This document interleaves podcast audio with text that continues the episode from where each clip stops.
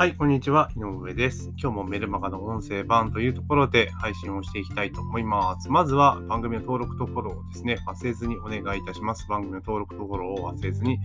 お願いします。というところで、今日はね、音声配信に関するちょっとお話をしていきます。えそれは何かと言いますと、え、Spotify 限定だけどアンケート機能と質問機能が実装されましたというところで、えー、ポッドキャストのね、はい、配信の機能ですね、それについてちょっとね、話していこうかなというふうに思ってます。で、これね、Spotify 限定なんですよね。あの、アンカーで、え、ー、と、ポッドキャストアップロードして、で、それで Spotify のアプリから見ると、見たときだけに使える機能なんです。かなり限定的っちゃ限定的なんですけれども、あの、Twitter とか YouTube コミュニティとかであるじゃないですか。あの、簡単なアンケート取るようなやつ。あれと同じようなことができるようになりました。あとは Q&A 機能っていうのが実装されていて、まあ、質問に対して、あの、コメントをつけられるようにもなったんですよね。なので、今までポッドキャストってどちらかというと、一方通行的な配信の色味がすごく強かったメディアなんですけれども、まあ、今回の Spotify のこの機能の実装によってですね、まあ、リスナーさんと、ま、コミュニケーションを取る手段がちょっとできたかなというところです。ですから、ま、簡単なアンケート機能であれば、まあ、番組で取り扱ってほしいテーマとか、そういったことをね、あとなんか賛否両論分かれそうなこととかを簡単にアンケート取ったりとか、するのにも使えますし、あと QA 機能に関しては、本当質問として、単純に質問を聞いて、だから意見とか感想とかある人はこちらの投稿くださいみたいな感じで、やれやれることによって、まあ、コメント欄みたいな伝え方ができるなというふうに思っています。なので、まあ、こういったところって今まであのね、スタンド FM とかの方が強かったんですが、まあ、それが今度ね、ポッドキャストでもできるようになったっていうのは、まあ、非常に大きいかなと、個人的には思ってます。ただし、え Spotify でしか使えない。ねこれがちょっとね、やっぱいけてないですよね。アップルでやっぱ使えるようにならないと、ちょっときついかなと思うんですね。で、まあ、ポッドキャストのメリットっていうのは、一箇所に配信したら、ポッドキャストのメディア、各メディアに自動的に、ま展開されていくっていうメリットがあるわけじゃないですか。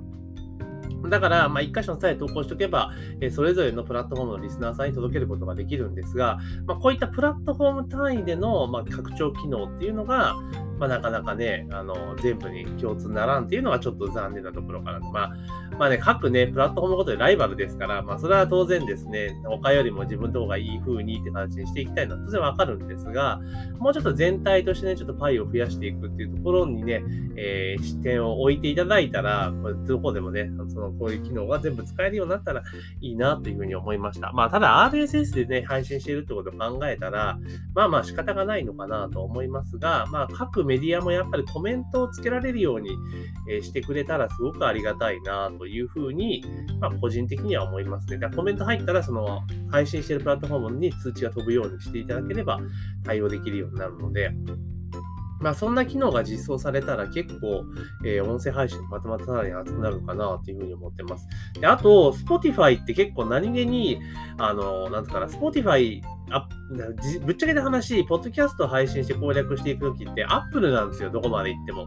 なんでかって言ったら、日本ってアップルユーザーが圧倒的に多いんですよ、iPhone ユーザーがね。で、iPhone には必ずポッドキャストのアプリがもう標準で実装されているんですよ。うん、だから、あの、持ってる人であれば、すぐにね、その聞くことができるっていうメリットがあるんですよ。で、実際私も、あの、なんつうのかな、ポッドキャストの講座とかね、ストア化でやってますけれども、基本的に参加される方の90%は iPhone です。はい、9割が iPhone なんですよ。うん、Android の人ほとんどいないよっていうところがすごくあるので、なので、基本的には、なんか iPhone 向けだから、ポッドキャスト、Apple のポッドキャストはもっと機能強化してくれたら嬉しいなと思うんですよね。で、Spotify も確かにリスナー増えてるし、ユーザー増えているんだけれども、やっぱ Spotify ってどちらかというと、ね、音楽聴くプラットフォームじゃないですか。だから、ポッドキャストっていうところでいくと、まだまだやっぱり認知度が低いので、まあ、この辺はちょっとね、Spotify さん頑張ってほしいな。まあ、アンカーと Spotify ってね、イコールですからね、だからそこら辺もうちょっと頑張ってくれると非常にありがたいなというふうに私は思っています。うん、なので、まあ、こういった機能がね、どんどんその音声配信も強化されてきているので、やっぱり始めるんだったらもうこのタイミングとかでちょちょちょいと始めていった方が、音声はいいのかなというふうに思います。で、やっぱり音声何がいいいいかっていうと、あの直接的なマネタイズってやっぱちょっと難易度高いんですよ。こうやって音声から、じゃあ例えばメルマガとかオファー出していって、えー、登録してくださいね、みたいな感じのことをやっていかなければいけないので、まあ、結構ですね、ハードル高いんですよね。なんですけれども、あの、こう、逆に言うとね、あの、文字メディア、テキストメディアとうまく連携させていって、普段こうやって声をね、ずっとね、こう、ポッドキャストを介して聞いてもらうと。えー、ずっと聞いてもらうって作業をしておいて、で、それで、その声をずっと聞き続けてもらうと、どういう利点があるかっていうと、普通の例えばメルマガであったりとかノートとか、そういったものですね、文字媒体を読んでもらったときに、自然とですね、声をずっと聞いていただいてると、その発信者の声で、あの、脳内で勝手に再生されるんですよ。だからさも自分で読んでるんですけれども、その人が読み聞かせをしているような、えー、感覚に陥るんですよね。で、そうするとどんどん距離が詰まっていくってことがあるんですよ。だから音声って意外にその直接的なマネタイズではちょっと難度高いんですけれども、ただ補完的に要はリスナーさんとか読者さんとかとの、ま、関係値をつかめたりとか、縮めたりとか、距離を詰めたりするのにはとても有効なプラットフォームなんですよね。だから私も、その、メルマガで配信してる内容を、まあ、さらに深掘りしてあの配信をしているというのはそういう理由があります。全く同じ内容を読み上げてるわけじゃないんですよ。タイトルで導入部分はなんとなく近いんだけど、話していくうちにどんどんとまたね、拡散していくので、話がどんどん逸れていくので、あの全然メルマガ読んだ人がこの音声を聞いても全く違った内容だったりするんで、最終的な着地はね。うん、だからあの結構メリットあると。で、こうやって聞いてもらってると、メルマガを読むと、えー、開いた時には私の声で再生される。で、ノートを見た時もそうなる。っていう風になってくるので、これは絶対ね、音声ってね、やってた方がいいんですよ。だから補完的な位置づけでやっていく。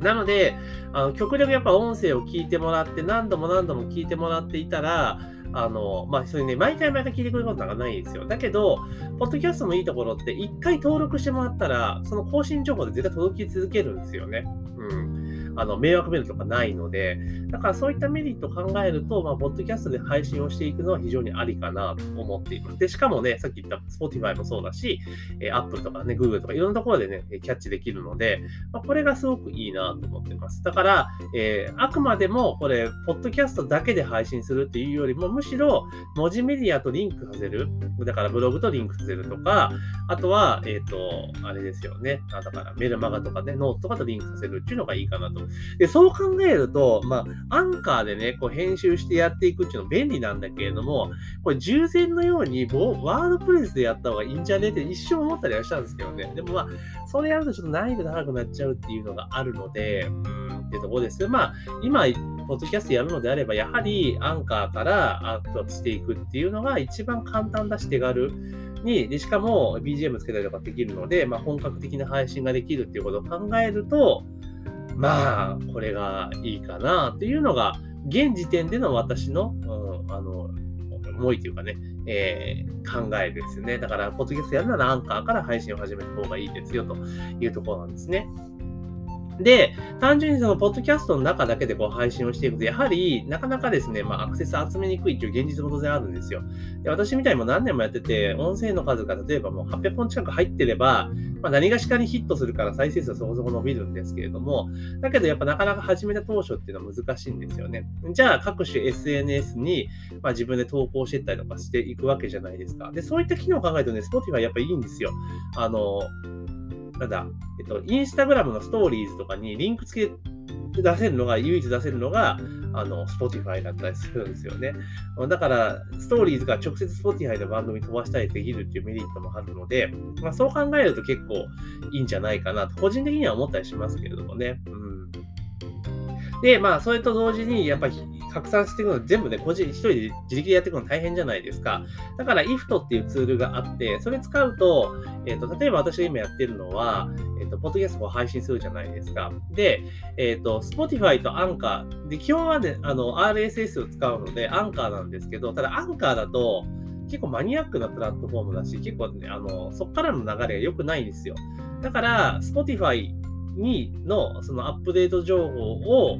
えキャッチして、で、それで、え、そのアップデート情報をキャッチしたら、えっと、Twitter と LinkedIn と Facebook ページに自動的に投稿するように設定をしています。自動投稿するように設定をしています。で、まあ、それ多分ね、ワードプレスとかにもね、多分設定は絶対できるので、まあ、それやるのもありかなと思ってはいますけども、そうやって自動で拡散させていくと、えそうすると入り口がどんどん増えていくので、まあ、アクセスは、まあ、ゼロではない、まあまあ、飛躍的にね、成果が上がるとは限らんですけれども、まあ、露出は増えていくってところがあるので、まあ、そんな感じで広げていくといいんじゃないかなというふうに思います。ただ、音声をやる目的っていうのは、あくまでも、そのリスナーさんに声を聞いていただいて、自分のメディア、文字メディアをその自分の声で再生させる、脳内で再生させるってことが、おそらく一番の目的だし、一番の効果だと思うんですよね。そういった意味を考えても、あの音声配信っていうのは、まあ、しっかりと始めていくいただけると、えー、メリットがあると。で、今のところ、